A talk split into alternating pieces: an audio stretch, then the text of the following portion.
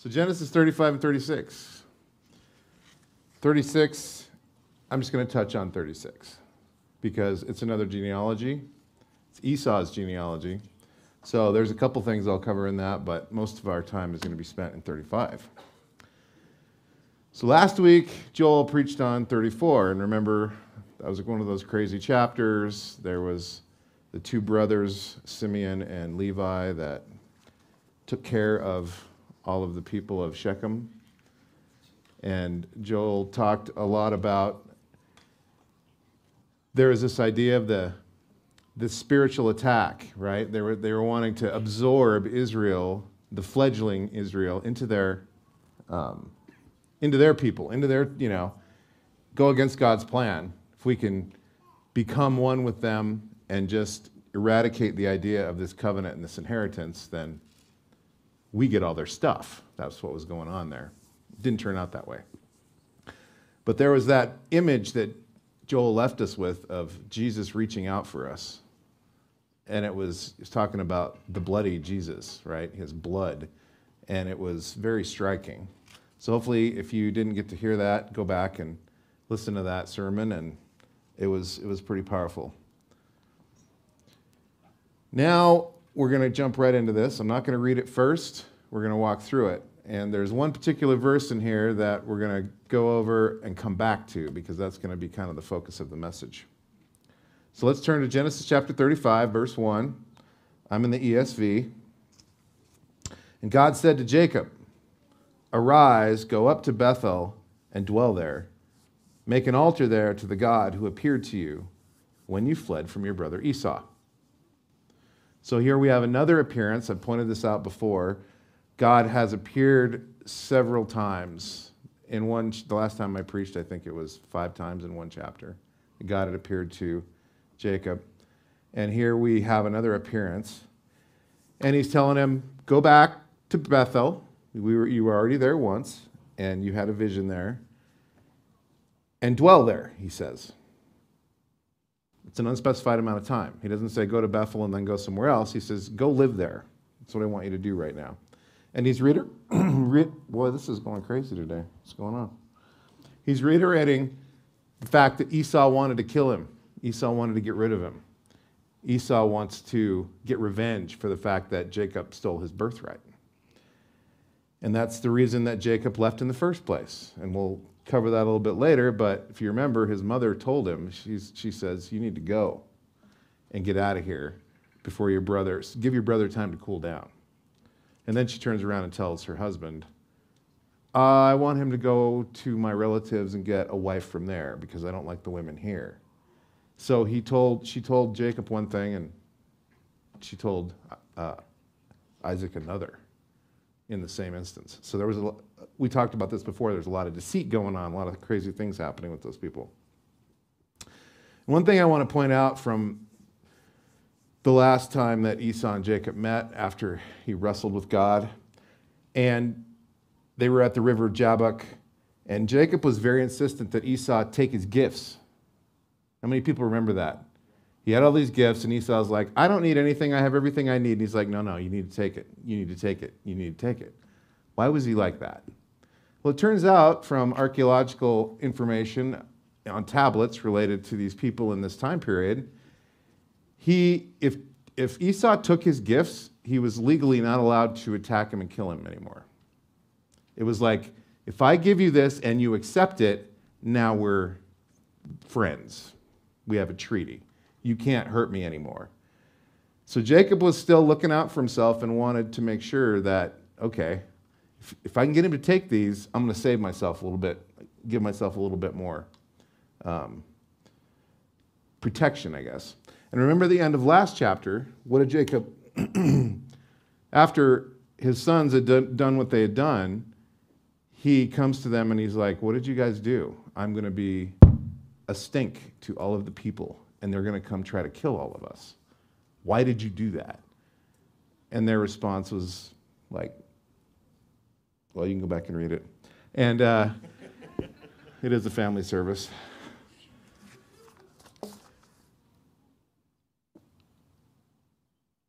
So if we go into verse 2, God is going to take care of that problem. God is going to take care of that issue that Jacob brings up that he's worried about. Again, he's worried about his own skin. It's like everyone's going to attack us. Verse 2 So Jacob said to his household and to all who were with him, Put away the foreign gods that are among you, and purify yourselves, and change your garments.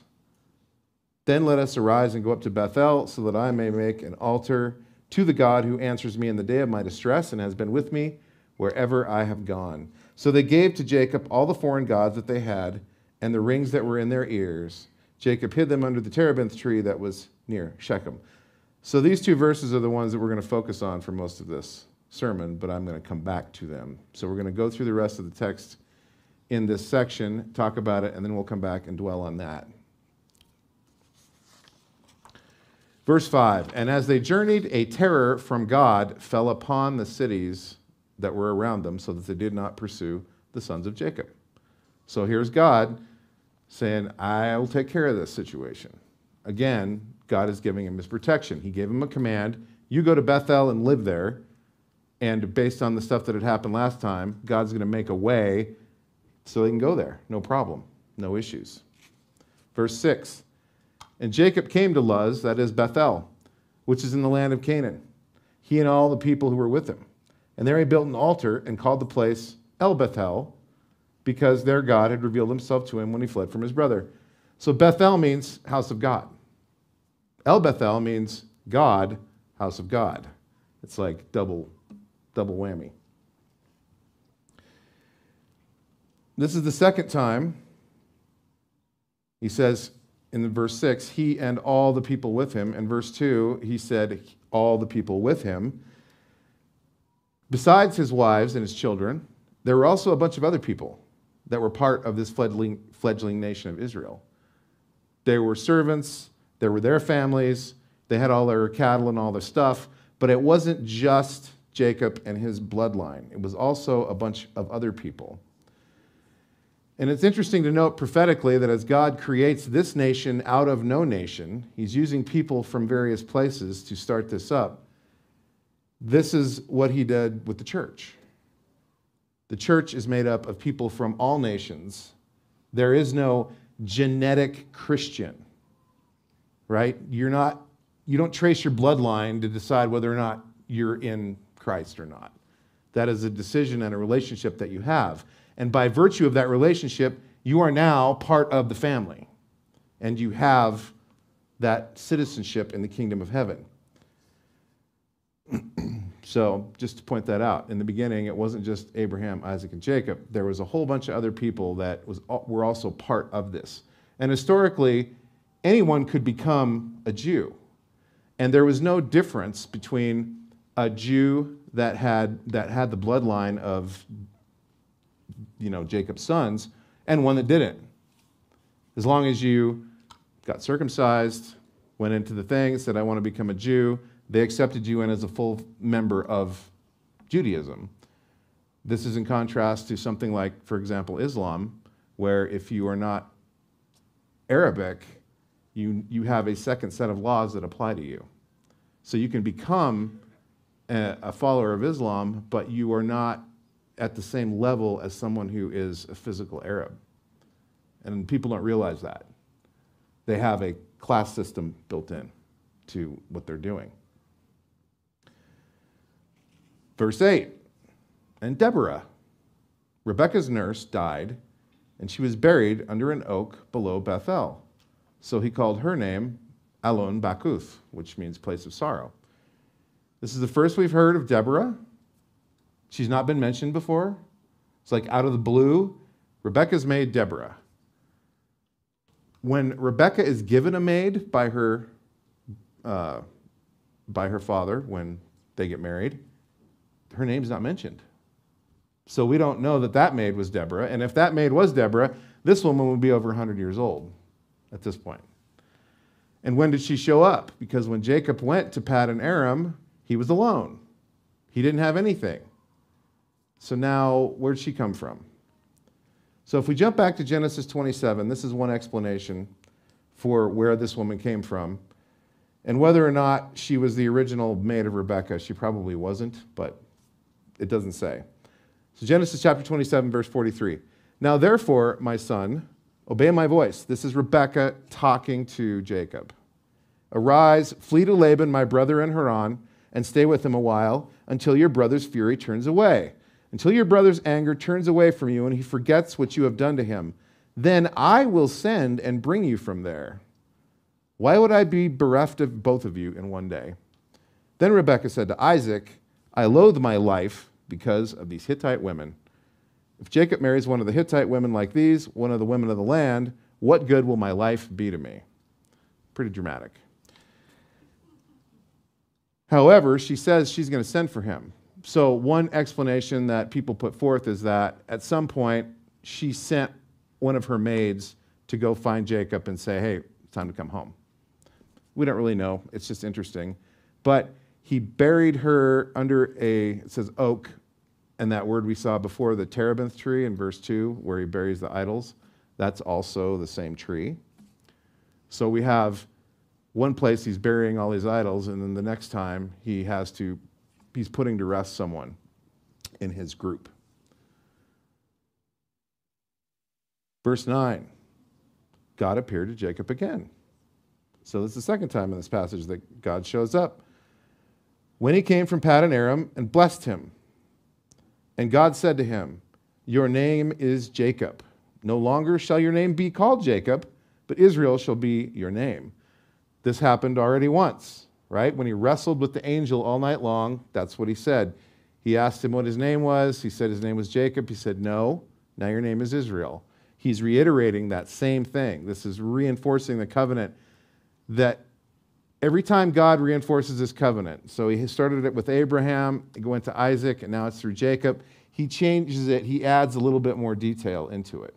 So now he's telling him, verse 11, I, and God said to him, I am God Almighty. Be fruitful and multiply. Where have you heard that before? Be fruitful and multiply in Eden, right? A nation and a company of nations shall come from you, and kings shall come from your own body. Now remember, when God told Abraham, You will be a great nation, and all other nations will be blessed because of you, he doesn't mention kings. So he, God is adding more information. He's saying a nation and a company of nations. Not just one nation, there will be many nations. And kings will come from your own body. The land that I gave to Abraham and Isaac, I will give to you, and I will give the land to your offspring, to your offspring after you. Then God went up from him in the place where he had spoken with him. So not only does he iterate Israel's name, he iterates his own name. He says, I am God Almighty. Just in case you're wondering who I am, this is who I am. He reiterates the inheritance, and this idea of be fruitful and multiply does go back. That was the first command God gave to mankind with Adam and Eve. That's what he told them. So this is going to reiterate back to that. Verse 14 And Jacob set up a pillar in the place where he had spoken with him, a pillar of stone. He poured out a drink offering on it and poured oil on it. So Jacob called the name of the place where God had spoken with him Bethel the thing that this chapter, there's a lot of little separate little activities that happen, but a lot of them are very powerful. What is Jacob doing right here? He's engaging in worship. What is the normal response for when you come face to face with God? Are you reading your word? You're praying. You're praying with your brothers and sisters. What should our response be? It should be to worship God. He's the one. What does worship mean? worthship. Who's worthy? God's worthy. He's the one that we're supposed to give our hearts to. He's the one we're supposed to give our lives to. He's the one that we're supposed to elevate above everything else in our life. Right?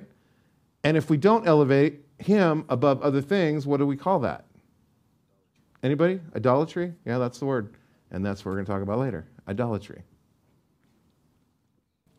Verse 16. Then they journeyed from Bethel when they were still some distance from Ephrath, Rachel went into labor, and she had hard labor. And when her labor was at its hardest, The midwife said to her, Do not fear, you have another son. And her soul was depart as her soul was departing, for she was dying, she called his name Ben Oni, but his father called him Benjamin. So Rachel died, and she was buried on the way to Ephrath, that is, Bethlehem. And Jacob set up a pillar over her tomb.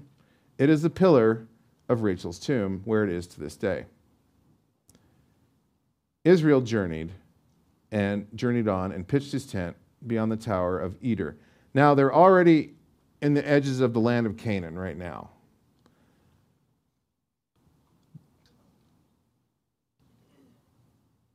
The, um,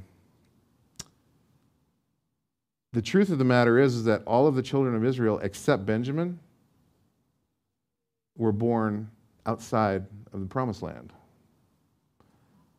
You could say that they were born in exile because that's what Jacob was doing. He was running away and going into exile for some amount of time. It turned out it was about 20 years. So now we have the first son that is actually born in the promised land that God said to Abraham, I'm giving you all of this land. This is going to be your nation. This is going to be your place. This is going to be it for you guys. And now we're finally starting to see this come to fruition. They're bringing them back in. But then we're going to get another exile. They're going to be exiled to Egypt and they're going to be there for 400 years. Then we're going to see, an, excuse me, another exile. That one's to Babylon. And the whole nation of Israel is going to be taken away to Babylon. And that exile, how long did that one last? Long time? Like until 1948? 2,000 year exile? And then God started bringing back the people of Israel into the country? And there's still people, still Israelis living in different parts of the planet that have not come back. So there's still people that are living in a traditional exile, which is it's crazy. But God has continued to watch over this nation and bring them back in because he promised that he would do that. We also, every person that's born is in exile from God. You're living in the kingdom of sin, and when God calls you and gives you a chance to accept Him, you make that relationship with Christ, you become one of His children, you're no longer in exile. Now you're part of the kingdom. So you were outside of the kingdom, now you're in the kingdom. So God ties all these things together and continually is showing us his plan and his understanding of how things go and we just that's why we study this word that's why we go back and we read in genesis because here it is again a picture of what it is to be in the church and what the church is. And here's verse 22 because I can't have a sermon without something related to this in it. While Israel lived in that land, Reuben went and lay with Bilhah, his father's concubine, and Israel heard of it. Yeah, that's great. Another crazy event. We don't know why he did it. But we do know, again, from some similar archaeology, this was a standard practice. When you wanted to take over from your father and usurp his position and become the head of the family, this was how you would show him disrespect and show everyone else around that, hey, I'm the man now, I'm in charge. This is what Absalom did to David. Exact same thing. And Absalom's not very wise counselors told him, Go do this. This is how you're going to prove that you, you're in charge now. Now, nothing comes of this in terms of Reuben's not in charge. It just says Israel heard of it. And again, like David, he doesn't seem to do anything about it. He doesn't punish him. It's just, here it is, this one little verse and we don't hear anything about it again until later. What happened here is Reuben immediately forfeited his birthright because remember, Reuben's the oldest. And when Jacob's handing out the blessings later, we get to that in going through the stuff with Joseph. He is blessed. His blessing isn't so good because of what he does here, is what most scholars believe. That's the reason that his blessing was so bad because of what he did here. I, I was thinking about it. It's like maybe, maybe he was just super upset because of the fact that Jacob loved Rachel more than he loved Leah, Reuben's mom. And all of those years, he's seeing this favoritism that's played out between Jacob, between Leah and Rachel. And maybe he's like, you know what? I'm sick of it. I'm going to do something about this. I'm going to take over and now my, make sure that my mom's line is the one that's most important in this family. That's all just speculation. Now we move on to the next verse, the last part of 22. Now the sons of Jacob were 12. The sons of Leah, Reuben, Jacob's firstborn. Simeon, Levi, Judah, Issachar, and Zebulun. The sons of Rachel, Joseph and Benjamin. The sons of Bilhah, Rachel's servant, Dan and Naphtali. The sons of Zilpah, Leah's servant, Gad and Asher. These were the sons of Jacob who were born to him in Paddan Aram. And just like I said before, born and formed in exile, except for Benjamin. And that goes with the multiple exiles that I just mentioned. Verse 27 And Jacob came to his father Isaac at Mamre, or Kiriath Arba, that is, Hebron, where Abraham and Isaac had sojourned. Now the days of Isaac were 180 years. And Isaac breathed his last, and he died and was gathered to his people, old and full of days. And his sons Esau and Jacob buried him. So now we see there's a little bit of a reunion going on because they worked together in order to bury their father. And we are now firmly back in the land of Canaan. We're back in the promised land. So we have between Esau and Jacob, Esau has, has accepted these gifts from Jacob. And then he said, Okay, Jacob, let's live together. I'll go to Seir, where he lives, which is also called Edom. And he says, You come. And Jacob says, Yeah, I'll be there. And what does Jacob do? He immediately goes, I'm not going there. I'm going somewhere else. I don't want to be near my brother. Legally, he shouldn't be able to hurt me anymore, but he still doesn't trust it. But now they're together for this, for this burial. But there's not a true reconciliation going on here. So, what we have to think of is the two brothers are representing two different things, and we see, we'll see this in chapter 36. Jacob is representing the inheritance that was given by God through this line to create a new nation, the nation of Israel, God's chosen people, as opposed to all the nations that already exist. And if we remember back to Genesis chapter 6 and following, Deuteronomy chapter 32, God gave the nations over to the rebellious spirits, the other angels, as a punishment. He said, You will be in charge of these nations, and I will not claim any of those nations. I'm going to create a new nation. And that's what he's been doing. Esau was part of that inheritance, right? He was the firstborn. He was a son of Abraham. He was in that crowd, and then he despised his birthright, but he still could have been part of the family. Because what did the prophecy say? It says, The elder shall serve the younger. So it said Esau would serve Jacob. But what, is, what does Esau do? Well, in chapter 36, it gives a little summary for it before it goes through. He left and he started his own thing.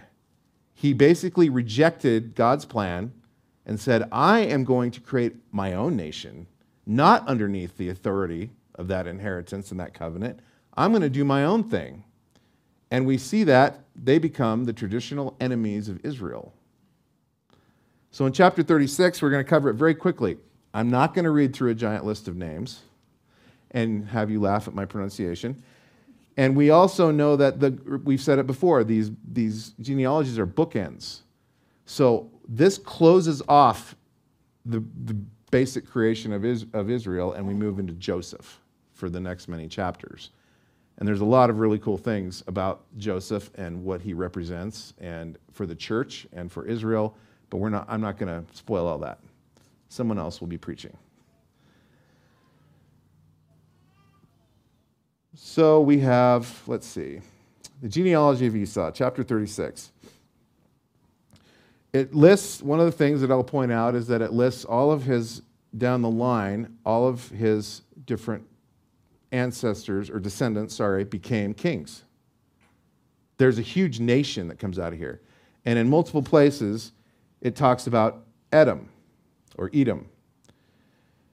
In Isaiah, for example, God states he's going to destroy Edom. It's one of the few places that he keeps calling out over and over again in prophecy and says, I am going to come and destroy these people in the day of the Lord. And Esau is called Edom in 36 1. If you look at that verse, these are the generations of Esau, that is, Edom, right? And then he, that also is repeated later on in verse 12, I believe. But this is the big thing that we need to know, and it says at the end of it that Esau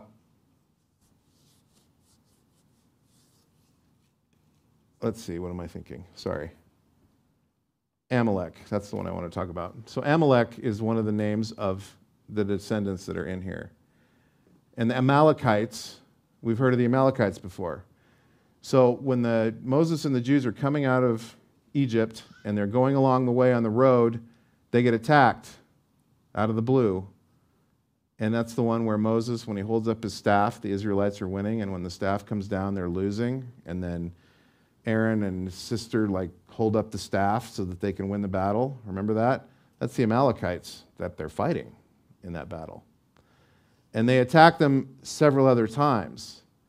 And they're always a historical enemy, and even to this day, because the people of Edom are the ones that have spread out into the Arabian valleys and those countries, and they're mostly descended, not 100%, from Esau's tribes.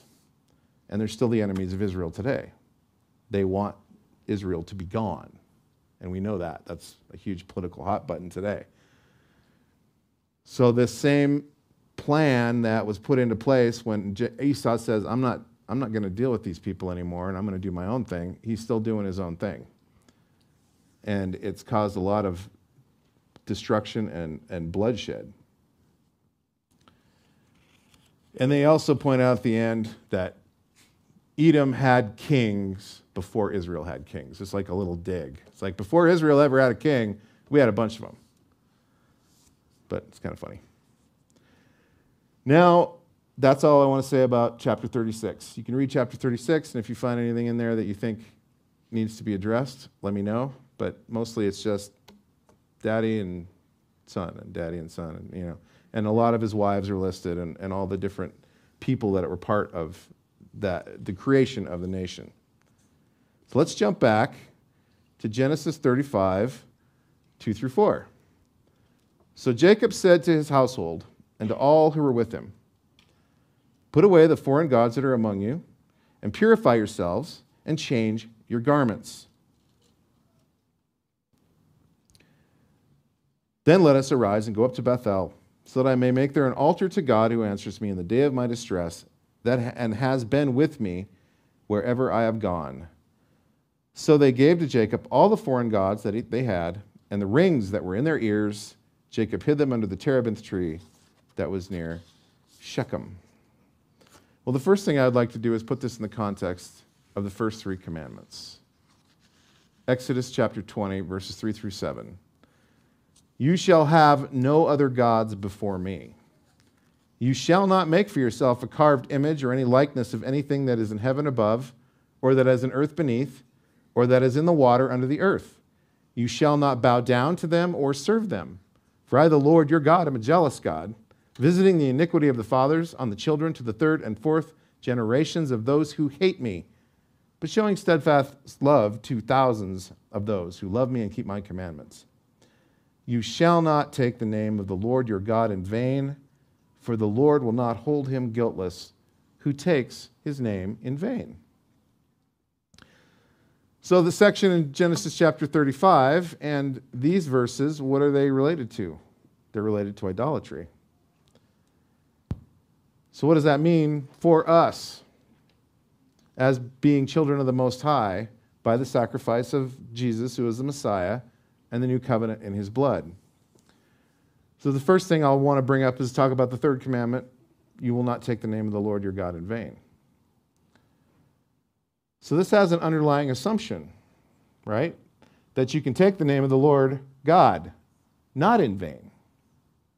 We always focus on the fact that this is telling us don't do this. But there is a thing that you do. You take God's name.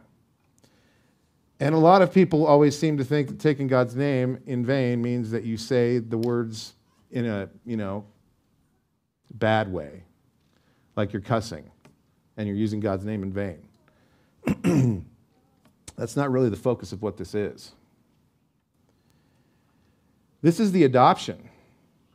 This is becoming an imager, meaning bearing the image of God in a purposeful, intentional way. You're taking God's name on yourself visibly. This is what baptism is. Baptism shows you, shows everyone that you are taking God's name. You are saying, I belong to God's family. I am part of it. I have a relationship with Jesus Christ. His blood has washed me clean and made me perfect for eternity. That's what you're saying when you get baptized. That is what it means to take God's name.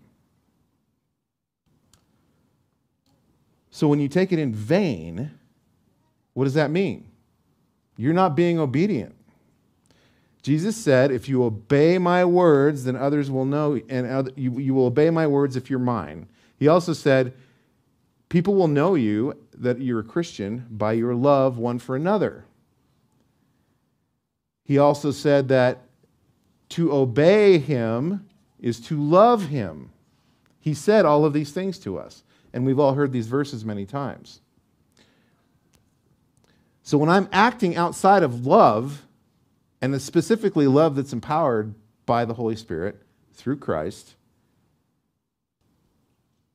then I'm, I'm, do, I'm living my life in vain. I'm showing the name of God, only I'm not actually bearing it properly. I'm bearing it in a way that is, people can look at that and go, so this is what a believer in God is like? Who is this guy? You know, what are you, what are you doing? A public declaration of being a part of God's family is a big deal. And really, what, you're, what I'm doing when I'm not bearing the image of God in a proper way is I'm just being selfish. I'm focusing on myself instead of on Christ, and I'm not focusing on others the way Christ would have me focus. So it's usually my own my own desires, my own ideas, my own attitudes, that's what I'm pursuing at that particular time. Idols are transactional, they're not relational. Idols will provide an illusion of control, like a checklist. In the conventional wisdom, there's many verses in the Old Testament that talk about making of idols and how worthless idols are, right? So you have these great passages where Isaiah will say, So there's a carpenter, and he goes out and he cuts down a tree, and he brings a tree, and he finishes it, and he makes a chair, and he makes a bowl, and he sits on the chair and he eats out of the bowl, and then he makes an idol, and he carves it, and he makes it all nice, and then he sets it there, and then he bows down to it and says, You're, oh my God, save me. And we think that's kind of dumb. It just doesn't make any sense. Why would you do that? But there's all of these different passages where that exact thing is explained. Metal workers, you know, making a, a set of silverware and then turning around and making a god with the same metal and then bowing down to it. Right? They say they can't they can't speak, they can't walk, they can't do anything. They can't save you. That's what that picture is given to us in the Old Testament over and over again in, in verses about idols. And in our society, we think that's, you know, like I said, we think it's ignorant, we think it's silly. None of us would ever really do that. I'm not going to go down to the store and buy some stuff and carve out something and bow down to it and say, Save me. There is a spiritual dimension to idolatry. And we know, again, archaeologically, the way that people actually worshiped is they would make these idols out of material and then they would pray to the God they were worshiping to inhabit that idol, and then miracles are recorded related to that process. So if someone destroyed the idol, they didn't really care. They did not actually believe their God was in the idol. They didn't. So, again, we don't want to think of them as being simpler or more ignorant than they actually were. We are not smarter. We do not have all the answers. So, whenever we look back and see people in ancient history and just decide they were just dumb, we're, we know all the stuff, it's actually not true at all. We're probably dumber in many ways. We don't have to memorize everything now. We just have to go look it up on Google. And then five seconds later, forget what it was I just looked up. Or get sidetracked on the web page and go, wait a minute, I was going to Google for a specific reason and now I don't know what that was. But this is a really cool video, so I'm going to watch that. So, again, this conventional wisdom, idols, they're just made by hands. They can't see, hear, and feel. 1 Corinthians chapter 10, however, verses 14 through 22, you can turn there if you like. Paul talking, Therefore, my beloved, flee from idolatry. I speak as to a sensible people. Judge for yourselves what I say. The cup of blessing that we bless, he's talking about communion now, is it not a participation in the blood of Christ? The bread that we break, is it not a participation in the body of Christ? Because there is one bread, we who are many are one body, for we all partake of the one bread. Consider the people of Israel. Are not those who eat the sacrifices participants in the altar? What do I imply then? That food offered to idols is anything, or that an idol is anything? No. I imply that what pagan sacri- what that what pagans sacrifice, they offer to demons and not to God. I do not want you to be participants with demons. You cannot drink the cup of the Lord and the cup of demons. You cannot partake of the table of the Lord and the table of demons. Shall we provoke the Lord to jealousy? Are we stronger than he? And then the famous Ephesians chapter 6 verse 12, for we do not wrestle against flesh and blood, but against the rulers, against the authorities, against the cosmic powers over this present darkness, against the spiritual forces of evil in the heavenly places. And in the Greek, those words, rulers, authorities, cosmic powers, those are all names. They're titles that are demonic. They are, they are names of demonic beings. They've always been in the scripture, they're always there in the Greek. It's just we didn't translate it that way. But these verses are clearly stating that there's non human celestial beings involved in idolatry. It's not a nothing, it is a something. And, we're, and Paul said in the beginning of that verse flee from it, run away from it. Like I said before, we don't particular, uh, typically participate in these things. But there are active religions on this planet today that still follow those old practices.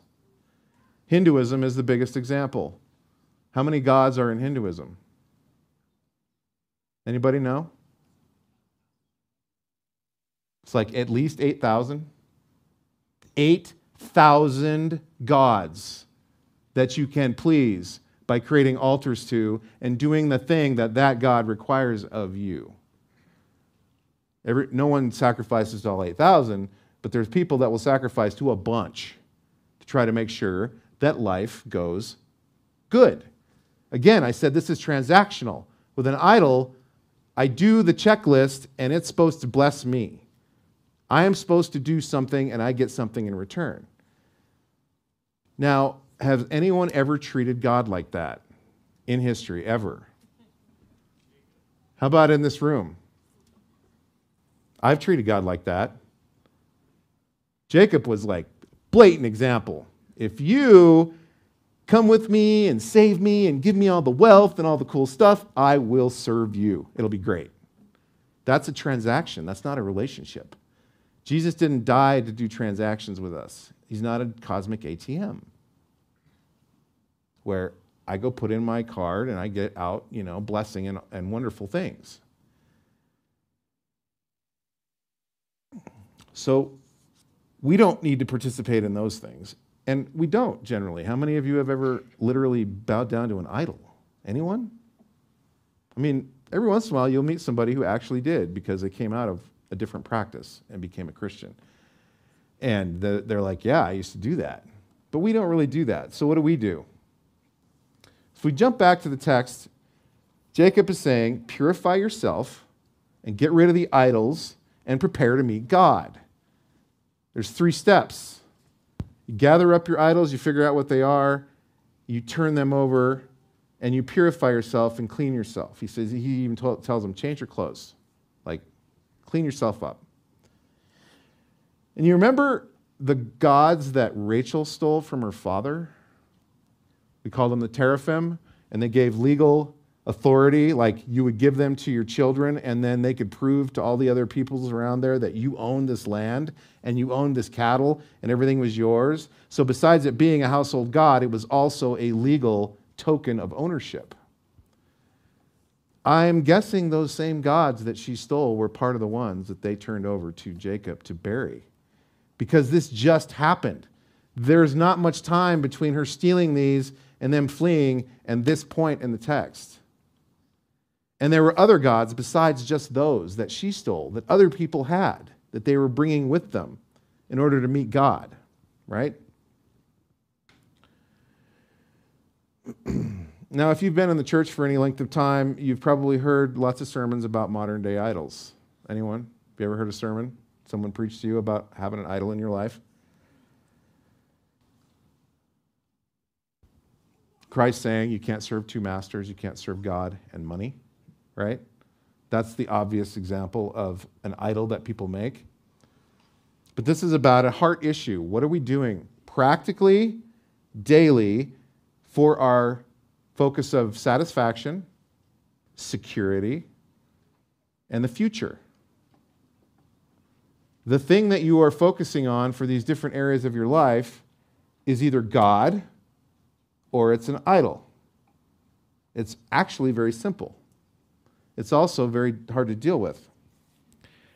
The really insidious thing is that many of the things that we go through life with our jobs, our relationships, our families, the entertainment they're all perfectly reasonable things. There's nothing wrong with them at all in and of themselves. And God actually gives us a passion for doing things in our lives. He lets you enjoy and just love, for example, your work and your relationships and different things. And God is pouring out all of these things in your life and giving you this passion for these things. And pursuing them can be a God honoring activity and should be a God honoring activity, trying to keep him first in our hearts and minds. James 1:17, every good and perfect gift is from above, coming down from the Father of lights, with whom there's no variation or shadow due to change. So this is great, great things. Like if you love your work, that's great. There's nothing wrong with that. And God can be part of that transaction, that relationship that you you know this the relationship you have with your work. It's not the same kind of relationship I was talking about before, but you understand what I mean. The problem is is that it's really easy to slip your focus. For example, when things aren't going well and you need to pay the bills and your checking account runs out of money before the bills run out. Anybody ever been there? I've been there. You know, not lately, which is great, but been there. We need the money, and we start to transfer our loyalty to the money and not realize it. It becomes a thing we start to pursue. And all of a sudden, we have an idol in our life that we didn't even realize was happening. And there's lots of different things that that can come to. I mean, I had to struggle a lot this week on this topic because I had to say, well, if I'm going to preach about this, I need to go look in here, see what's going on with me, right? What are my idols? What are the things that I am actually looking to for satisfaction? So I've said before, I have tinnitus. My ears ring all the time, 24 7. It never stops. And by the time the end of the day gets around, my brain's pretty fried usually. And then it's like, well, I worked all day, and that went okay, and I was able to distract myself with work. Now I need to go and study the scripture for a sermon I'm going to prepare, which takes focus right? Or any one of the number of readings and books and hobbies and different things that I like to do and want to do in order to learn, because I love to learn and I have to focus, but I can't. So, what do I do? I distract myself. Watch videos, watch movies, watch shows, read brain candy books that don't cause you to have to focus. And at some point, I get to a place where I look forward to that beyond all things in the day. I want that distraction so that I get tired enough that I can pass out and go to sleep. That becomes an idol in my life because instead of seeking the Lord Jesus Christ for my satisfaction and my comfort, I'm seeking distraction and entertainment in order to help me cope with the problem. Now, doing those things is fine as long as I keep my focus properly on the cross. As long as I'm saying, God, I pray that you would help me with this problem tonight, and I want you to lead me in what it is that I participate in in order to cope with it at this particular point. And I've prayed thousands of times for God to just heal that. And he just decided not to do that so far. I don't think anything negative about God for that because he is taking care of me. He does love me. I know He loves me. I don't have to guess. So, this is something in my life that I confess to you has been an idol at various times, and it goes like this. Sometimes it is, sometimes it's not. I want us to look in our own hearts and figure out what it is that we deal with that become idols. And I think for most of us, the same things become idols over and over. And then, and then you go, oh, oh, I'm, I'm, this is wrong. I'm not focusing properly on God. I haven't prayed for four days. What's going on? And then you get back and you ask God to forgive you. You repent. That's what's going on in this package. God wants us to do what Jacob did get all the idols, go give them to Christ, and he hides them from us. They're gone. This is the same idea as when, we, when he says, Take up your cross daily and follow me. What does that mean? You have to pick it up. It doesn't just sit there and automatic, it's a choice you have to make. You have a choice of keeping your sinful self crucified with Christ, or you let it down off the cross and hang out, go to lunch, get a cup of coffee. Same thing. We have to make a choice on a daily basis about whether we're going to give into idolatry, we're going to give into our sinful nature, or we're going to continually focus on Christ and ask Him to help us. So I'll have the worship team come up. We're going to pray, and I will uh, be allowing the worship to continue the whole way through. I'm not going to come back up and say anything more. I'm done for now. So I just want us to focus and think about the possibility of having idol- idols in your life right now and what those might be and how you might deal with them. And maybe you don't have any. And maybe not having them in your life is so important to you that it's an idol. Hmm. Right? This gets tricky. This is not easy. So let's pray. Father God, we praise you for your love. I praise you for the fact that I'm one of your children. I praise you for the fact that you discipline me when I need it. And I thank you that that discipline is actually proof to me that you are my Father. I don't have to guess when I'm being disciplined that you love me. It's not fun, but it is needful. I pray for all of us here, God. I pray that you would help us through your Spirit to show us the things that we are elevating above you in our hearts, in our minds and that we would put that back in the proper perspective. We would repent of that. We would turn that over to you, and that you would then continue to guide us in truth, Lord. There is no, no one more worthy than you. Anything else that we worship is a sin.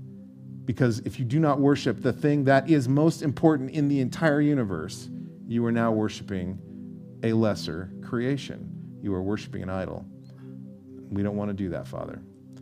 I pray you bless this worship time. I pray that you would empower the musicians, empower these songs that would fill up our hearts because music is such a wonderful gift that you've given us. And we can praise you and worship you through it. In Jesus' name, amen.